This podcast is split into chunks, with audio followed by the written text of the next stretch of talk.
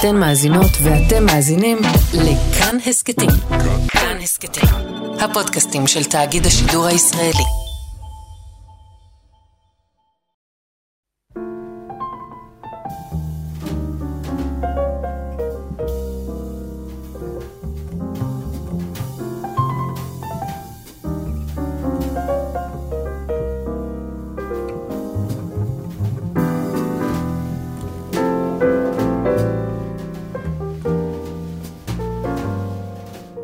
שבת שלום, צהריים טובים, ברוכים הבאים להתבודדות ברדיו כאן תרבות. אני יאיר אסולין ואיתי השבוע דרור בר יוסף, מחבר הספר אה, דרך בגין וראש הקתדרה לחקר אה, לאומיות ליברלית במרכז בגין. ואני אגיד גם שותף שלי כבר לא מעט שנים להרבה מחשבות והתבודדות, אה, שאני ממש שמח להביא היום לתוך המרחב פה של התבודדות, של המסע שלנו באמת בטן המציאות הישראלית, כמו תמיד, אל הסנטימנטים והרגשות והתרבות. וההקשרים היותר אה, רחבים. אהלן דרור. שלום, תודה רבה. אה, אז כאילו לפני שנעבור לנושאים שלנו, שיענו באמת מהקנאות אה, סביב פרשת פנחס עד לפרעות, ב... לא הפרעות, ההתפרעויות או התסיסה שיש בצרפת, מה שנקרא מרד הצעירים 2023, ככה ראיתי שקוראים לזה, ו-140 לקפקא, ועוד ועוד דברים שיצופו ויעלו בתוך השעה הזאת שלנו. אני רוצה להתחיל בזמן הזה שאנחנו נמצאים בתוכו, בזמן היהודי ולא בזמן הישראלי, למרות שהם כמובן אה, משיקים ומקרינים זה על זה, וזה באמת אה, שלושת השבועות שהתחילו אה, אתמול בעיצום י"ז בתמוז, ונמשכים הלאה כמובן עד תשעה באב. ו... אתה יודע, בעיניי, לפני, לפני תחילת התוכנית, אמרתי לך שצום י"ז בתמוז זה תמיד הרבה יותר קשה לי מתשעה באב, ואתה הבאת איזה מושג אה, שכאילו נראה לי מדייק, משהו גם טכני אבל גם פנימי מאוד מאוד עמוק, ואמרת לי, אתה מגיע אליו לא, לא מאומן, או לא, לא מתורגל. אמ, כן, הקטע הזה של להיות אה, מאומן, אני חושב שזה דבר אה, מאוד מאוד משמעותי אצלנו בחיים. אה, להיכנס ל... אחד הדברים שהפתיעו אותי זה, זה המילה זריזות. המילה זריזות היא לא להיות מהיר, אלא להיות מאומן, לדעת מה אתה עושה. ואז ממילא זה גם הולך טוב יותר. אני מרגיש, אמרתי שזה כאילו, זה כאילו גם הדבר הטכני הזה, באמת של להיות מאומן פיזית נגיד, ואפילו מנטלית לקראת צום, אבל אני מרגיש שאפרופו ההשקה בין, ה... בין הסיפור היהודי לסיפור הישראלי, כאילו ה... ה... אנחנו כבר כאילו שכחנו איך להיות מאומנים לדברים. כאילו כל השיח הוא כזה שבו אנחנו, כל הזמן דברים מתקיפים אותנו. וכבר אין באמת את התהליך הזה שאנחנו, אתה יודע, אני לא חושב שאנחנו בתשעה באב היום, בהקשר הישראלי, למרות כל הדיבורים על חורבן, וה, ואני, דיבורים שאני מנהל אותם בכל מיני צורות, אני לא חושב שאנחנו נמצאים היום בתשעה באב. אבל אנחנו כן במובן מסוים נמצאים באיזשהו תהליך שעלול להוביל לשם, שי"ז בתמוז הוא אולי ה... הרגע האחרון לפני התשעה באב. וכאילו אני שואל את עצמי, האם על תשעה באב יש לנו יכולת לדבר כמעט בקלות, ברמה קיצ'ית כמעט. אבל האם יש לנו יכולת לדבר על י"ז בתמוז? האם יש לנו יכולת לדבר על התהליך שמוביל לחורבן? האם יש לנו יכולת לדבר על הרגע הזה שבו בוקעים את החומות, ועוד אין חורבן, אבל החומות כבר נבקעות, השדים יוצאים מהבקבוק, ואז מה עושים אל מול הדבר הזה? ו... זה איזה שאלה שאני כאילו מסמן אולי לאורך, לכל השיחה שלנו היום, כי אני מרגיש שה... שמי שלא יודע לראות את י"ז בתמוז, אולי זה גם המסר של הרצף הזה של שלושת השבועות, לא ידע לראות את תשעה באב, מי שלא יודע לתת את המקום לתהליכים שכאילו מובילים לדבר, לא ידע להבין את הדבר בכלל. אני מסכים, אני חושב שי"ז בתמוז, לפחות, זה תחושה של בלבול, שאתה כבר לא יודע להגיד איפה אתה נמצא בתוך המציאות הזאת ולאן באמת היא מובילה. יש כל כך הרבה אפשרויות ודברים שאתה בכלל, אתה, האופציה של תשעה באב זו אופציה שאתה לא רוצה לה, להכיר אותה בראש. אתה לא מוכן להכיר בה. והכל מסמן לשם ואתה אומר לא, אני לא. אה, ואז הפער הזה בין המציאות לבין איך שאנחנו מפרשים אותה, נראה לי זה חלק מאוד גדול בי"ז בתמוז. אה, יפה, כאילו אתה אומר בתשעה באב, אתה, כבר לא יכול להתעלם, אי אפשר להדחיק יותר. כאילו הבית בוער. כן. אבל בי"ז בתמוז עוד, מנגנון ההדחקה עוד יכול לעבוד, למרות שכאילו תכלס הדברים די ברורים. כן. מעניין. אה, טוב, אז באמת, אה, כמו שאמרנו, נהיה עם, אה, עם הקנאות עוד רגע, ופנחס, וקפקא, והיינה, וז'בוטינסקי, ובגין, והשיבה לריימס, ומה שקורה בצרפת, והאמונה שאפשר לתקן, ובואו נצא לדרך.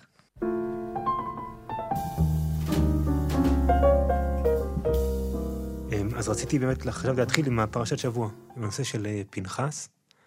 פנחס הוא הדמות של הקנאות, הקנאי הגדול, והוא גם זה שמקבל את ברית השלום. זאת אומרת, התורה מצד אחד מזהה בו כקנאי, ומצד שני, דווקא מתוך הקנאות הזאת יוצא שלום. מה שמעניין הוא שחז"ל גם מאוד מאוד מאוד מורידים את הקנאות שלו, זאת אומרת, הם מאוד לא אוהבים את האקט הקנאי הזה. והיום אנחנו נראה לי ב, בימים כאלה שבה, לא, כמו קודם, מה שדיברנו קודם, לא ברור מה, איפה אנחנו נמצאים, לא ברור אם אנחנו בקנאות. השבוע, השבת, שיצא, מוצאי שבת, היה את הסיפור הזה עם הפעיל, פעילי, פעילי, פעילי אחים לנשק, שתקפו פעילי... מי שהניף אה, כן, דגל... אה, כן, טעם שאסור להזכיר את שמו, שאסור לנקוב בשמו. אז כן. אה, אני זוכר, זה הפתיע אותם משני, מכמה כיוונים, גם, היי, זה לא אלימות ימנית, את מי, איך יגידו, איך, איך, איך יציגו את זה. ובאמת לא כל כך, לא הציגו, לא מספיק. כן. אז זה היה אירוני מצד אחד. ויש פה משהו ש... מה, איך אתה מתמודד איתו בכלל? איך אתה מתייחס לקנאות הזאתי? ואני אני מתייחס נגיד לקנאות של הצד שלא אומרים, לא אומרים את שמו. בגין יש לו מאמר מאוד מאוד יפה, שבו הוא מדבר על זה שקנאות זה דבר בסדר. השאיפה שלנו לאמצע היא תלויה הקשר. אה, יש מצבים שבהם קנאות או קיצוניות הם, הם הדבר שנכון לעשות אותם. Mm-hmm. הוא מדבר על זה בהקשר שלו, בהקשר של אה, מלחמת העולם השנייה, שישה מיליון אנשים אה, נרצחים, ילדים נרצחים, ולפעמים צעד קיצוני מתאים, הוא מתון בהקשר קיצוני. מעשה פנחס לפעמים הוא המעשה. אה, כן, הוא המעשה הסביר, הוא המעשה ההגיוני. אמ, ואנחנו נמצאים בסיטואציה שבה, אני חושב, הגבולות, הכל, הכל מתערבב פה. אתה כבר לא יודע איפה המעשה, מהו, מהו המעשה המתון ומהו המעשה הקיצוני. וזה ממש אה, מעורר חשבות, מחשבות חדשות מבחינתי על פנחס.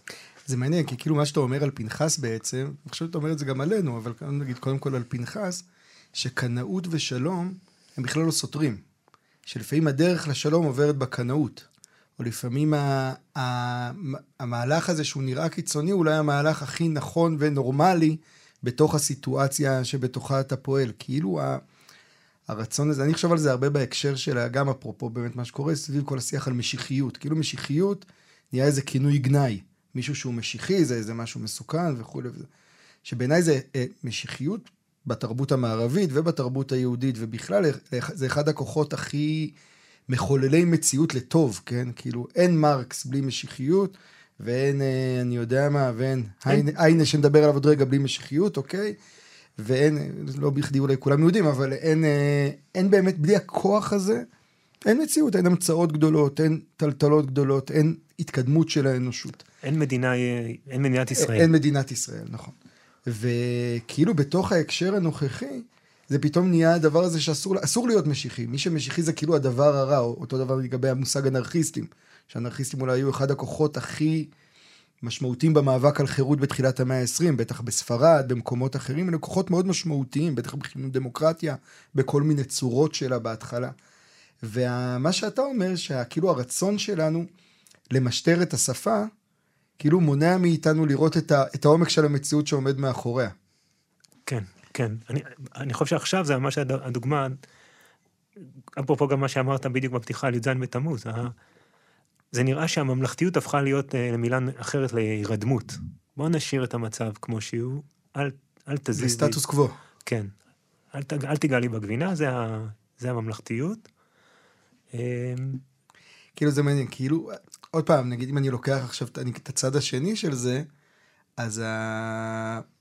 כאילו ההכנסה של פנחס לתוך המיינסטרים, היא קצת גם ניסיון אולי אה, לשלוט, להשתלט גם עליו. פנחס שהוא אליהו, שהוא הכוחות האלה שכל הזמן מערערים על מערכות הכוח, אז ניסיון כאילו לחבק אותם פנימה ובעצם למשטר גם אותם. אני- המחזה של ניסים אלוני עם אה, המלך הוא עירום. אה, המחזה מתחיל בשנייה שבו אה, מבינים שהמלך הוא עירום, ואז יועץ המלך לא נלחם בילד, הוא ישר רץ למטה, מגייס אותו. לשורות המלך. לשורות המלך, כן. כן, אני אומר, זה, זה כאילו כביכול, כשאתה. זה מעניין, פנחס הוא איזה ציר כזה, שבו ה... הרדיקליות שמבעבעת מלמטה, ואז מה עושים איתה בכל מיני צורות, כן? מצמידים אליה את השלום, מכניסים אותה למיינסטרים, נותנים לה את המקום שלה. כאילו זה איזה ערבוב כזה שהוא... שאולי... אולי הוא, הוא, הוא, הוא, הוא סוג של מצפן, כמו שהבאת נגיד את הדברים האלה של בגין, כדי להתנהל במציאות שהיא מאוד מאוד מעורבבת ממילא, כמו נגיד הזמן הזה שלנו. כן, בדיוק.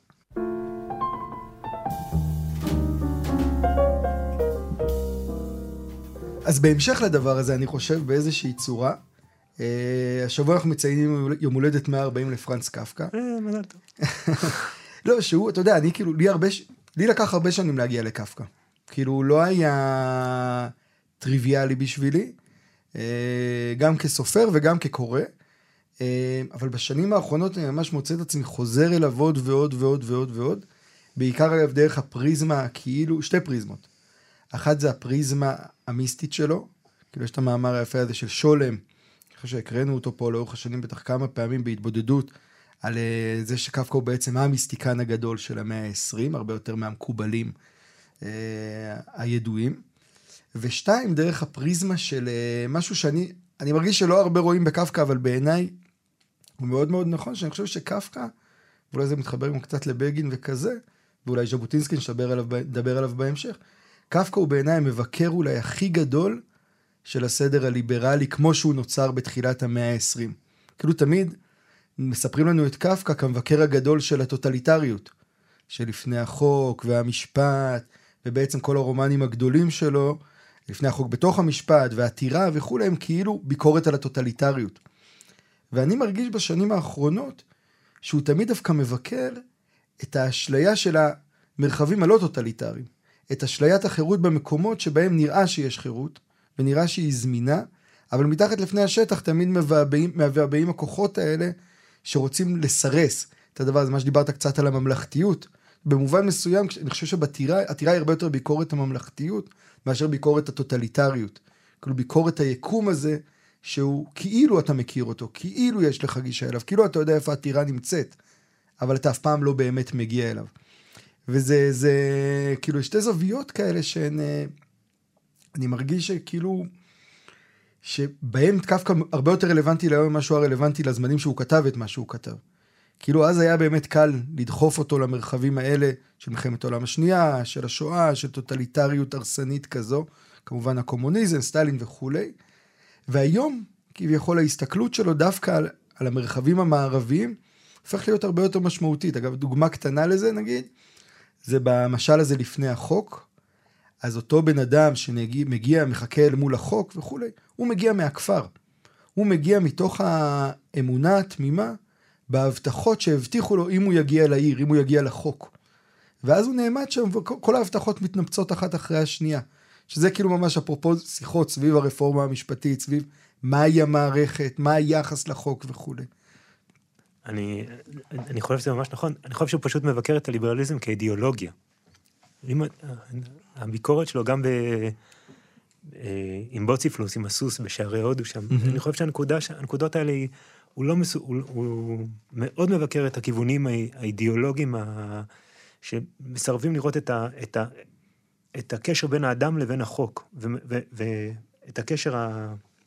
המיידי. זאת אומרת, אם החוק הוא נמצא מעליך ואתה אמור להתיישר אליו ואתה אמור לקבל אותו, יש איזה בית משפט עליון במובן העליון שלו, אז במובן הזה הוא יבקר את זה, את האידיאולוגיה הריקה ולא את, ולא, ולא את, ה, את החשיבות של האדם לחוקק לעצמו את החוקים ולבחור בעצמו ולבחון בעצמו את החוקים. של המשפט ככלי המש... כאילו. כן. כדי להגיע לאנושי, לא כדי כן. למשטר את האנושי. בדיוק. בדיוק. יש איזה, יש טקסט מאוד יפה של אגמבן על קפקא, ג'ורג'ו אגמבן, הפילוסוף האיטלקי, שבו הוא מדבר על זה שקפקא, ההצעה הכי גדולה שלו, היא היכולת להיעלם במציאות שאי אפשר להיעלם ממנה.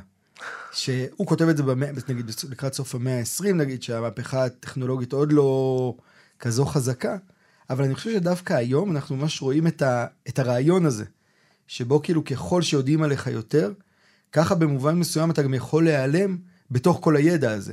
יודעים עליך כל כך הרבה שאתה יכול ממש להיות משהו אחר לגמרי. יש איזה סיפור יפה של אה, עידו גפן, מכיר אותו? יש סופר ישראלי, כתב את ספר אה, חוף הים של ירושלים, ששם הוא מתאר סיפור שמתאר את ה... מישהו שבונה לעצמו זהות בדיונית דרך הרשתות החברתיות, כאילו הוא חי בגרמניה, כאילו הוא צלם, אבל בעצם הוא חי בחדרה באיזה דירה, והוא כל הזמן מעלה את הפוסטים ומעלה את התמונות ומייצר את הזהות הזאת. ובמובן הזה זה ממש האפשרות שקפקא מציע. אני רוצה לסיים את הדיבור על קפקא בעיניי אחד הטקסטים הכי מיסטיים שלו, או הכי רוחניים אה, עמוקים, טקסט מאוד קצר, שנקרא החלון פונה אל הרחוב. מי שחי לו בודד וגלמוד, ובכל זאת מייחל לאיזה קשר מפעם לפעם, מי שדעתו נתונה לשינויים בשעות היום, במזג האוויר, במצב התעסוקה וכיוצא באלה, ולכן הוא רוצה מיד לראות זרוע כלשהי שיוכל להישען עליה, אדם כזה לא יחזיק מעמד זמן רב בלי חלון שפונה אל הרחוב. ואם הגיע לידי כך שאינו מחפש כלום, ואינו אלא איש עייף, שניגש אל עדן חלונו, ועיניו משוטטות מעלה-מטה בין האנשים לשמיים, ואין הוא רוצה, ואף היטה מעט את ראשו לאחור, בכל זאת יסחפו אותו הסוסים שלמטה, אל שובל הכרכרות והרעש שלהם, וכך, לבסוף, אל ההרמוניה האנושית. שבמובן מסוים זה כמעט טקסט של הרב קוק. נכון? כאילו באסתטיקה, בצורה, בסגירה הזאת של ההרמוניה האנושית. כן. שזה גם העולמות האלה שמתחברים אחד עם השני.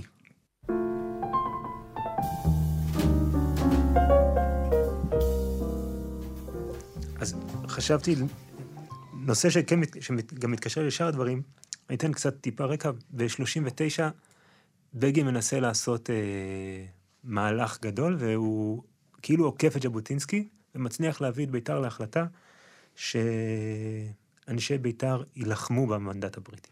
זאת אומרת, הוא לוקח את הקיצוניות לקצה. שז'בוטינסקי התנגד לזה? ז'בוטינסקי התנגד לזה. כי מה, מה היה הרציון, כאילו, כי... לא, הוא לא... הוא היה בריטי מדי, ב... הייתה לו הזדהות, כאילו, עם... כאילו, על מה זה ישב? מאבקים לא אלימים. הוא, לא, הוא תמך בהפגנות, הוא תמך בלחץ ציבורי, הוא תמך בדברים כאלה. הוא לא תמך בהובלת הכוח הצבאי נגד בריטניה. הוא חשב שצריך להילחם בבריטניה בדרכים אה, אזרחיות. מעניין, מעניין. לא, לא ידעתי את זה. אז, אה, הוא, אז, אז, אז בגין מצליח לעשות את הדבר הזה ב-39, בניגוד לעמדתו הראשונית של ז'בוטינסקי. ואחרי זה, אה, אחד האנשים החשובים בתנועה, ואחר כך חבר של בגין, יוחנן בדר, אנחנו מכירים את בגין בשנות ה-50 אה, כמי שישב ליד יוחנן בדר, mm-hmm.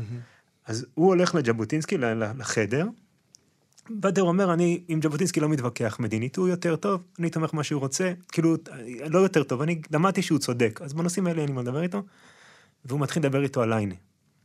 ז'בוטינסקי. שניהם, כן. 아. אה. בדר וז'בוטינסקי מתחילים לדבר על ליינה. הם מתחילים, השיחה היא על ליינה. אה, היינריך היינה, המשורר הגרמני, היהודי גרמני. כשברקע ההפסד של ז'בוטינסקי בתנועת בית"ר, כאילו כמה שעות קודם, ל... שזה מעניין, כשבגין יוצא נגד ז'בוטינסקי, הוא ממש קורא עליו תיגר, כאילו הוא...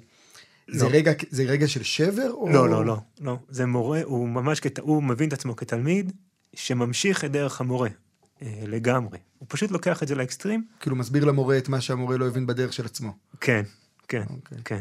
לא, את המשמעויות של מה שהוא, מה שהוא אומר. לא, כי זה, האמת זה רגע מרתק. זה, כאילו זה... מה זה 39, זה, מתי, בגין, מתי ז'בוטינסקי נפטר? אה, שנה אחר כך. כן, אז כאילו כבר, כאילו בסוף דרכו, מה הוא בארצות הברית כבר? הוא בארצות הברית, הוא מגיע לכנס והוא חוזר לארצות הברית.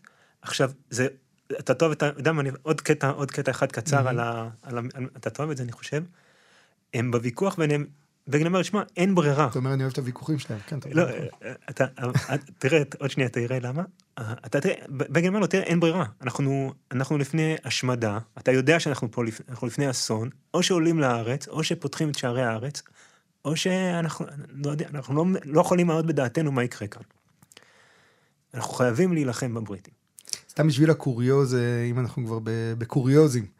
נגיד, איפה בן ציון נתניהו בתוך המאבק הזה, או שהוא בכלל לא קיים? אני, אני, אני לא זוכר אותו. כאילו, אפרופו הראשון לזהות, או כאלה. אני, אה, בגדול הוא נמצא במחנה האקטיביסטי יותר. הוא מח- יותר אקטיב... בתפיסה יותר אקטיביסטית? כן, אוקיי. כן. אה, אבל אני לא, קיצור. אז באדר נכנס לז'בוטינסקי, והם מדברים על היינה. ז'ב- מדברים על היינה. אז, אה, אז ז'בוטינסקי אומר לו, מה לדעתך השיר שהכי מתאים לתנועה שלנו אצל היינה? עכשיו, זה סתם שיחת חברים, זה לא, הם לא עם הספרים. ואז אה, באדר מדקלם לו את השיר "דע לך אדום".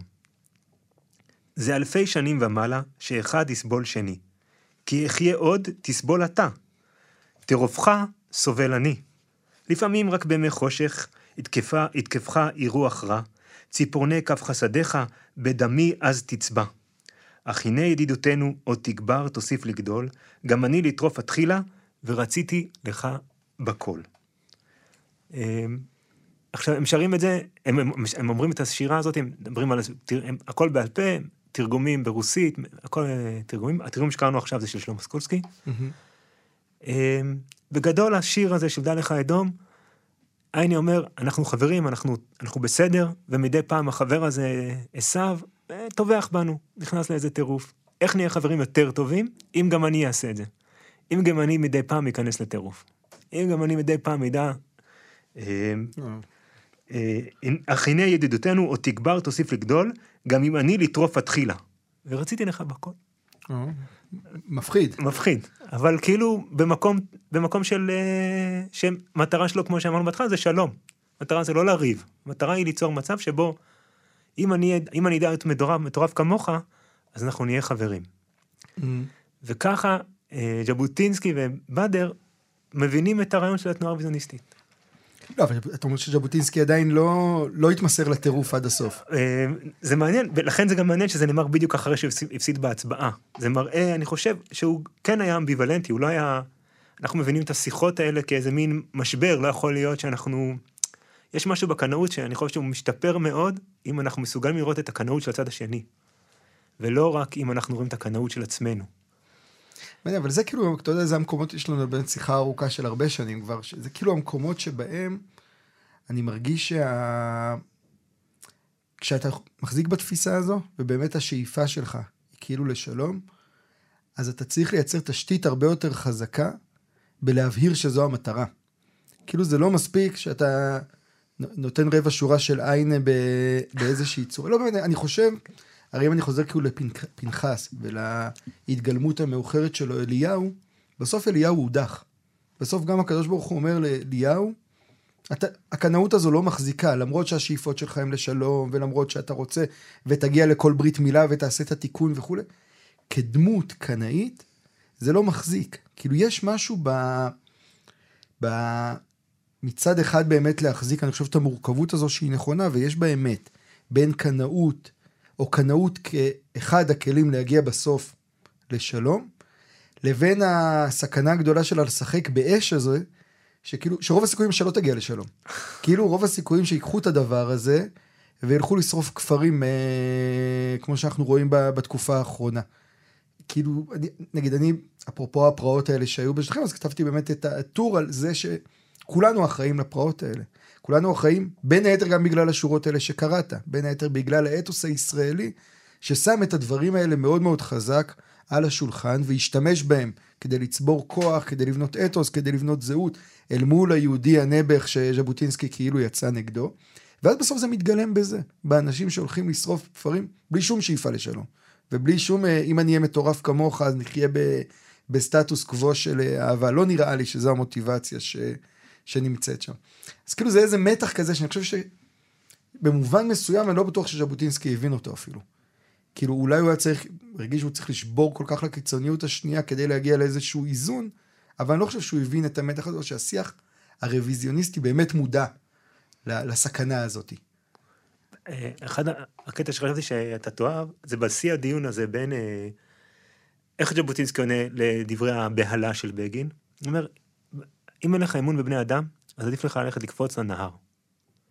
זה אם הגישה הבסיסית שלך פה, שאתה לא מאמין לאנשים, שאתה לא סומך על אנשים, אז עדיף לך כבר לא להיות פה.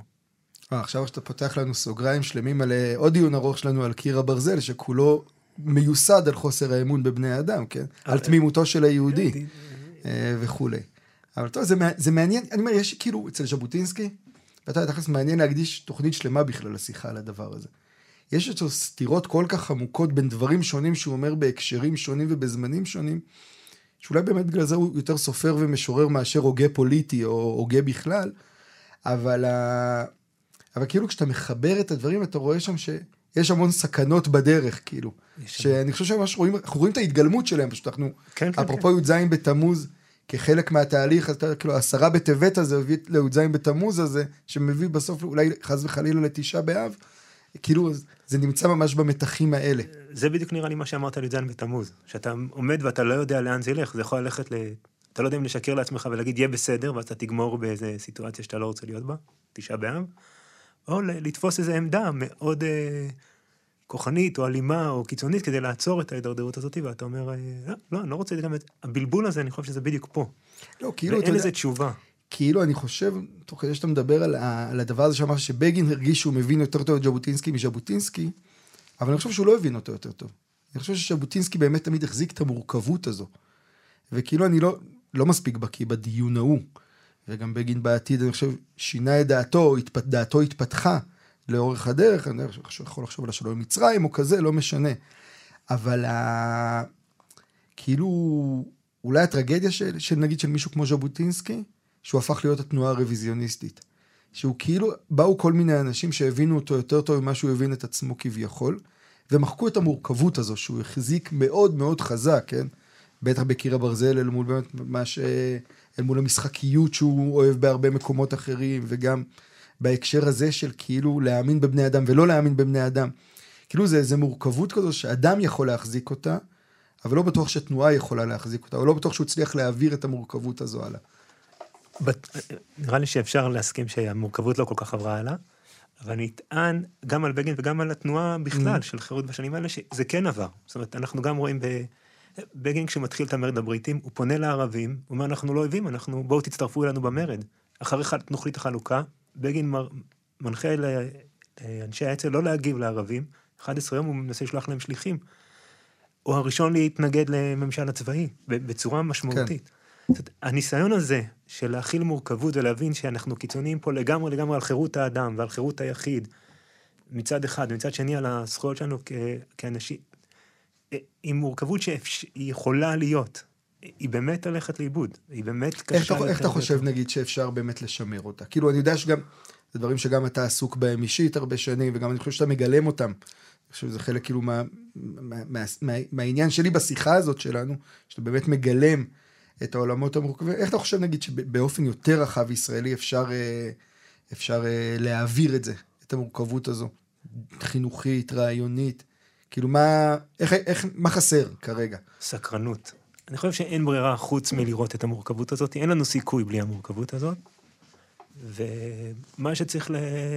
טיפה יותר אה, אנ- אנשים שיגידו, אין לך סיכוי, אי אפשר, טיפה יותר סקרנות, יותר אמון במ- במי שאתה רואה מישהו שחולק עליך, אה, זה הדרך היחידה.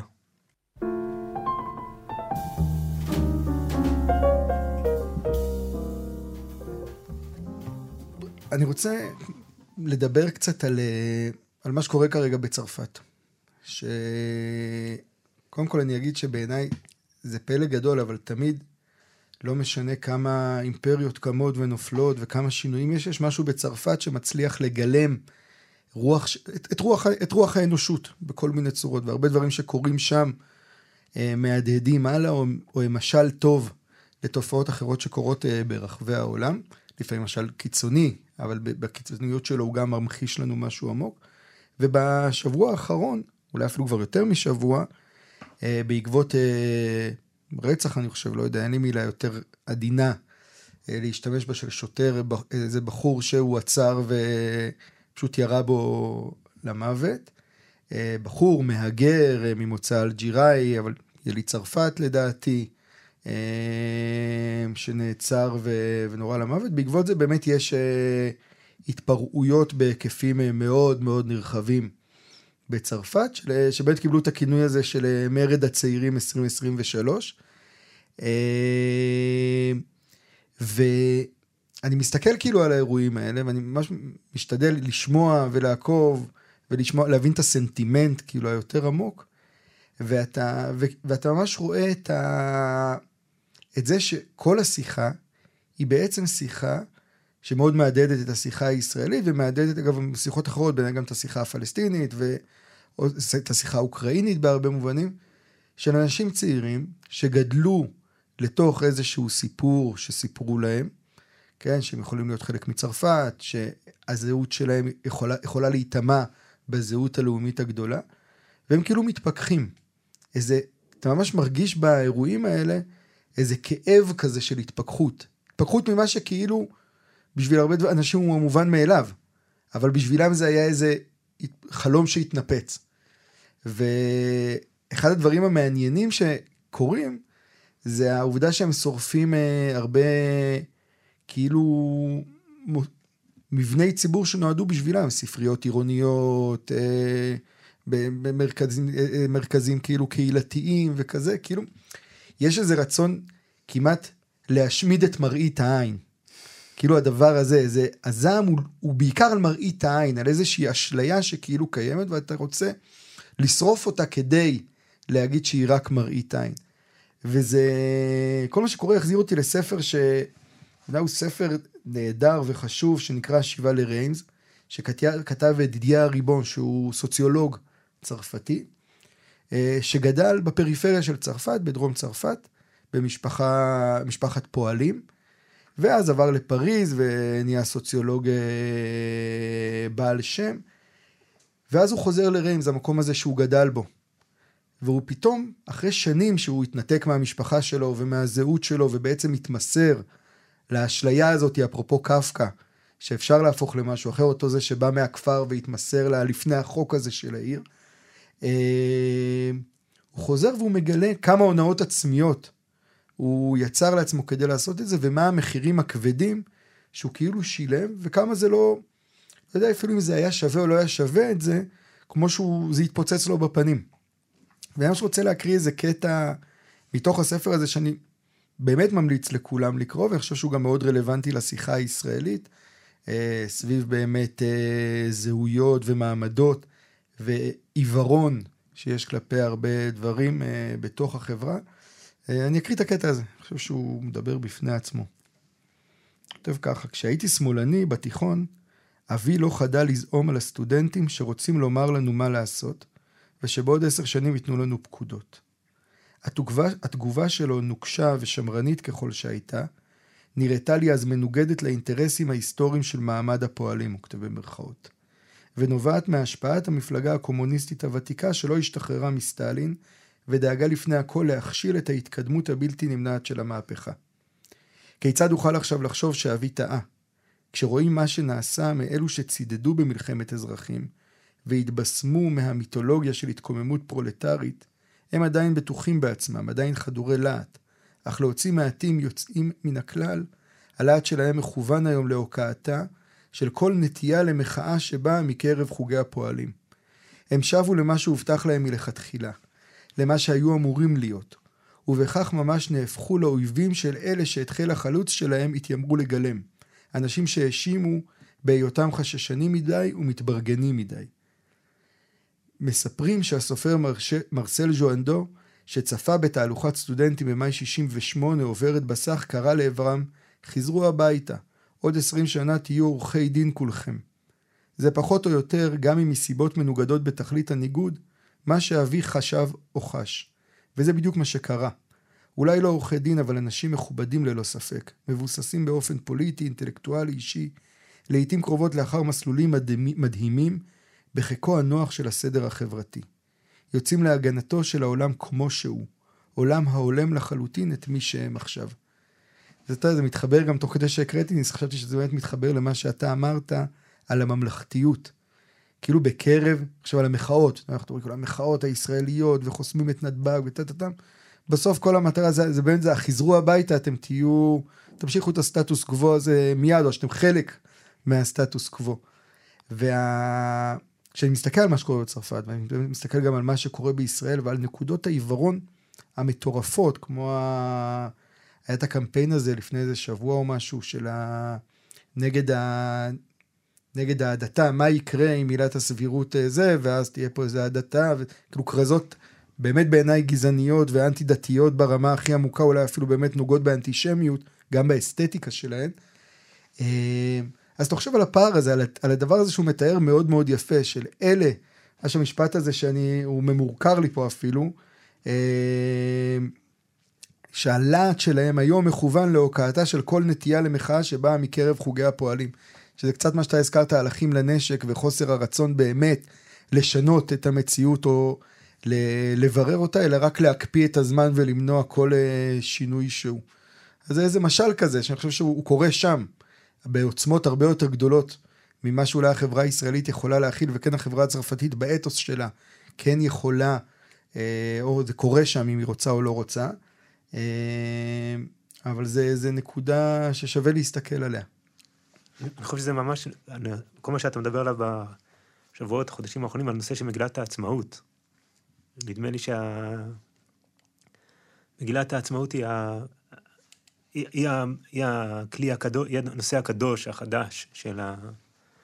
של הממלכתיות, וזה לא משנה אם אה, חלקים נרחבים מהציבור הישראלי מוצאים ממנה ואין להם מקום בה.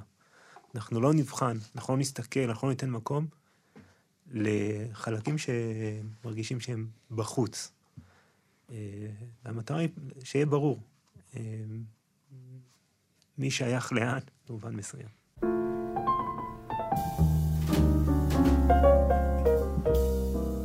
טוב, אז אנחנו ממש לקראת הסוף, ואתה כתבת את ה... בליינאפ את האייטם הזה שהוא אולי האידיאלי, באמת לסיום שלנו, שהוא תאמין שאפשר גם לתקן. כאילו דיברנו באמת הרבה על שבר, ועל אה, חוסר אמון, ועל התפוררות, וי"ז בתמוז והכל. אז דווקא מעניין באמת לסיים במילים האלה שלך על התיקון. יש את האמירה של רב נחמן, אה, אם מאמינים שיכולים לקלקל, תאמין שיכולים לתקן. הלחינו אותו, שרים אותו, זה נותן הרבה אנרגיה. אם טעית, אפשר לתקן. כן. ורון בר-לב, שכתב ספר מאוד יפה על, אה, על רב נחמן, שם את הדגש לא על אם אתה, לא על אם אתה מאמין שאתה יכול לקלקל, תאמין שאתה יכול לתקן, אלא על האם בכלל. אם אתה בכלל חושב, מעלה על דעתך שמה שעשית יכול להרוס משהו, אז לפחות תאמין שאתה יכול לקלקל, אבל, אבל זה רק אם נפלת למחשבה ההזויה שאתה יכול להרוס משהו. Mm. לכתחילה אתה בכלל לא יכול להרוס. מה שרב נחמן עושה, הוא לוקח את כל ההבנה שלנו של טוב ורע, ואומר, זה, זה הבנה אחת, אפשרית. אם אתה בכלל נפלת לתוך ההבנה הזאתי, אז תתקן. אבל לכתחילה, זה לא הכרחי. אפשר בכלל אחרת. אנחנו יכולים לדבר על, קנא, על קנאות ועל דילמות בתוך מערכת מושגים מסוימת, אבל אנחנו בכלל לא חייבים להיות בתוכה. אפשר לקחת צעד אחד אחורה, לפני הקנאות, לפני הזה, ולהסתכל על הדברים במבט אחר. כאילו בעצם, אתה אומר, האמירה הזאת של רבי נחמן באה ואומרת, העניין הוא לא במעשים שאתה עושה, אלא בכוונות שאתה מכוון ביחס למעשים. כאילו בעצם, אם המחשבה שלך או ההתכווננות שלך היא שאתה יכול לתקלקל משהו, אז אולי, אז פספסת כבר. בדיוק. כאילו שם כבר פספסת. יש בדיוק ראיתי, השבוע מישהו שלח לי אה, סרטון כזה ביוטיוב, שהביאו אדם, אדם גנרי כזה, והביאו שישה צלמים. ולכל אחד מהם אמרו שהוא משהו אחר. אחד אמרו שהוא מיליונר שעשה אקזיט, לאחד אחר אמרו שהוא דייג, לאחד אחר אמרו שהוא רוצח סדרתי, אני חושב. אה, לרביעי אמרו שהוא... אה, אני חושב, הציל מישהו, הציל מישהו כאילו באיזה אקט הירואי וכולי. היו שישה כאלה, ונתנו להם לצלם אותו. והיה מדהים לראות איך באמת כל אחד צילם אותו אחרת אל מול הכוונה הזאת שנתנו לו, אל מול ההנחיה הסמויה הזאתי.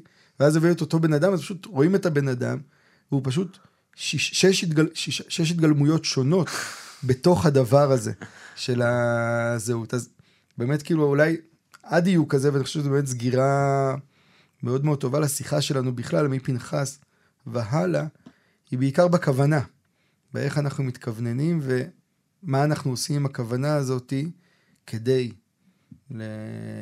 לתקן בסוף.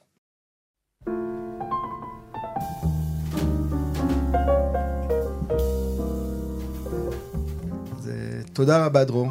תודה רבה. תודה רבה לנדב אלפרין שערך אותנו. שבת שלום, בשורות טובות.